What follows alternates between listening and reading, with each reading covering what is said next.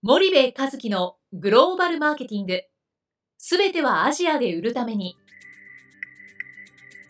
ポッドキャスト森部和樹のグローバルマーケティング。すべてはアジアで売るためには、過去10年間で1000社以上の海外展開の支援を行った森部和樹が、グローバルマーケティングをわかりやすく解説します。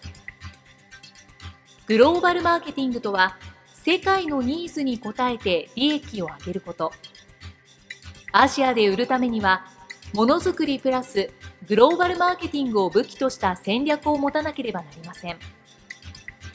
日本には素晴らしい企業が多く存在します。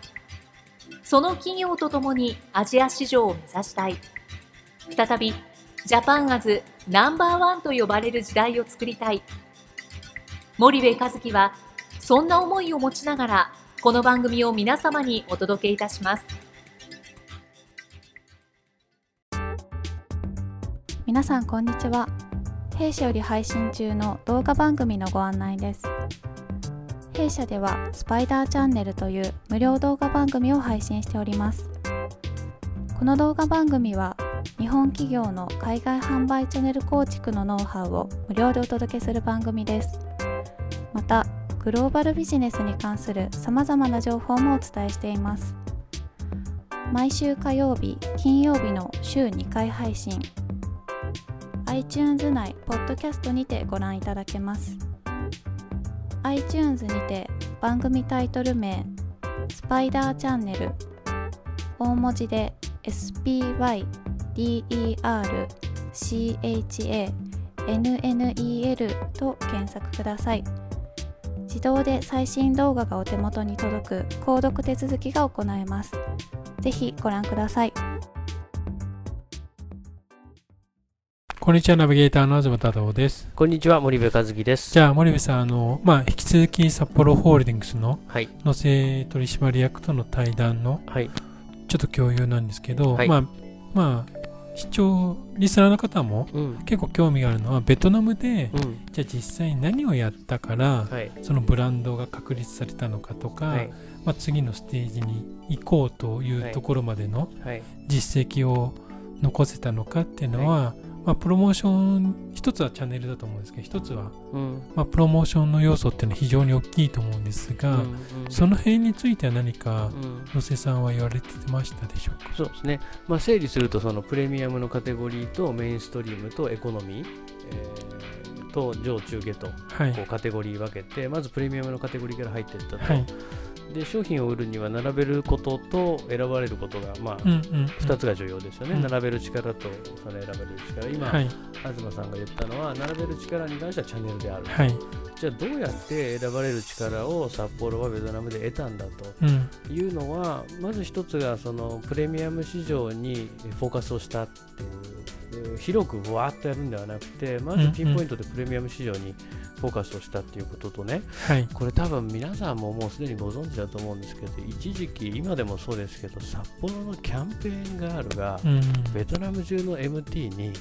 札幌のあのななんていうんですかねあのコスチューム、してめちゃめちゃいたでしょ、はい、あれがやっぱりすごくあのインパクト大きかったんじゃないかと思うんですよね。でたまにレストランにもいたような気がするんですよね。結構レストランにいましたよね、うん、進めてね。はい。で海外に行くと結構レストランでビール会社の子がこのビールのコスチュームを着てさ、はい、うちのビールどうですか？みたいな、うんうんうん、でそこをやっぱり BTL だと思うんだけどそこにその力を相当入れてたし後ほどもおっしゃってたんだけどもね、はい、ビールってね、はい B2B2C と B2C なんだと、うんうん、でスーパーで売ってるのはまあ B2C じゃないですか、はい、C 向けに。なんだけども、そのレストランとかって、結局レストランで美味しいビールを飲んで、はい、それがご家庭で飲めますよっていうここがすごく重要なんですよねこの循環がね、だからレストランも力を入れるし、はい、えー、小売も力を入れるっていう、これはちょっとなんだろうな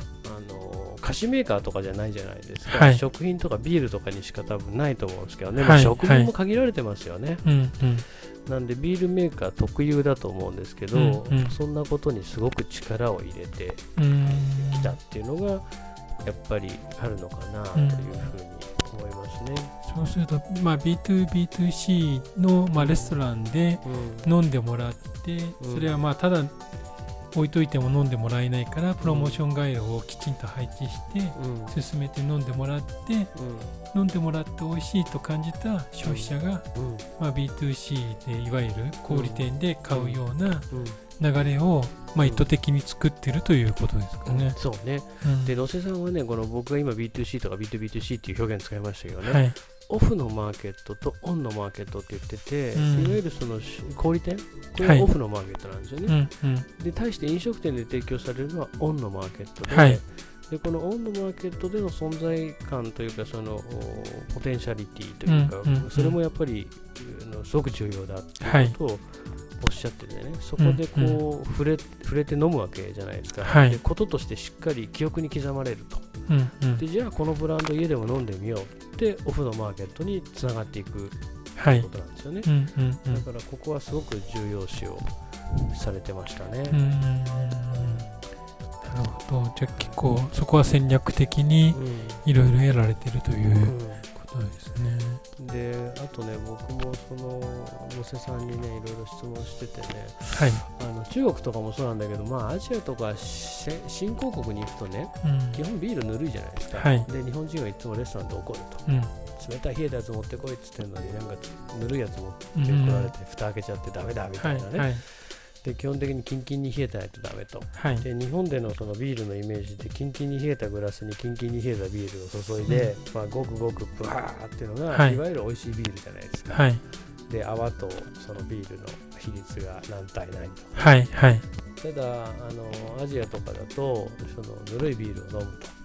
ちょっと今日暑いなと冷やしたいなと思ったら、そこに氷をガボッと入れてもともと薄いビールがさらに薄くなるみたいなね、うんうん、そういう飲み方だと思うんだけど、はい、その飲み方をやっぱり変えていきたいっていうんですかね、そのこれはね別に国によって、えーと、好き嫌いとかっていうのが多少あるんだけど、はい、やっぱりその先進国になっていけばなっていくほどキンキンに冷えたグラスにキンキンに冷えたビールを入れて飲むっていうこと、うんうんうんの美味しさがやっぱりまだ伝わりきってないっていうことをおっしゃってね、はいはいはい、でそれをやっぱり伝えていきたいっていうことをあの野瀬さんはおっしゃってましたね。うん。それは面白いなと思ってね。確かにそうですね。まあ、未だにぬるいですもんね。うんで、えっと、なんか韓国とかではね、そういう施策が受け入れられつつあるらしくて、はいはい、どんどん変わってってるらしいんですよね。うんうんうん、だから、もうあと10年、20年、30年かかるのか分かりませんけど、はい、アジアでもこのキンキンに冷えたグラスにキンキンに冷えたビールを入れて、はい、ごくごくプハーっていうのが、あのデあのデファクトのスタンダードになる可能性は十分あるなっていうふうに思いましたね。はい、わかりました。じゃあ森内さん、今日はここまでにしたいと思います。ありがとうございました。はい、はい、ありがとうございました。本日のポッドキャストはいかがでしたか？番組では森部和樹への質問をお待ちしております。ご質問は podcast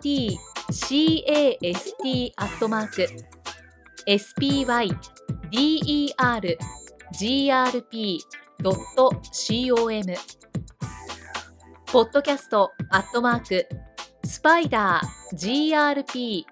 grp.com までお申し込みください。たくさんのご質問をお待ちしております。それではまた次回お目にかかりましょう。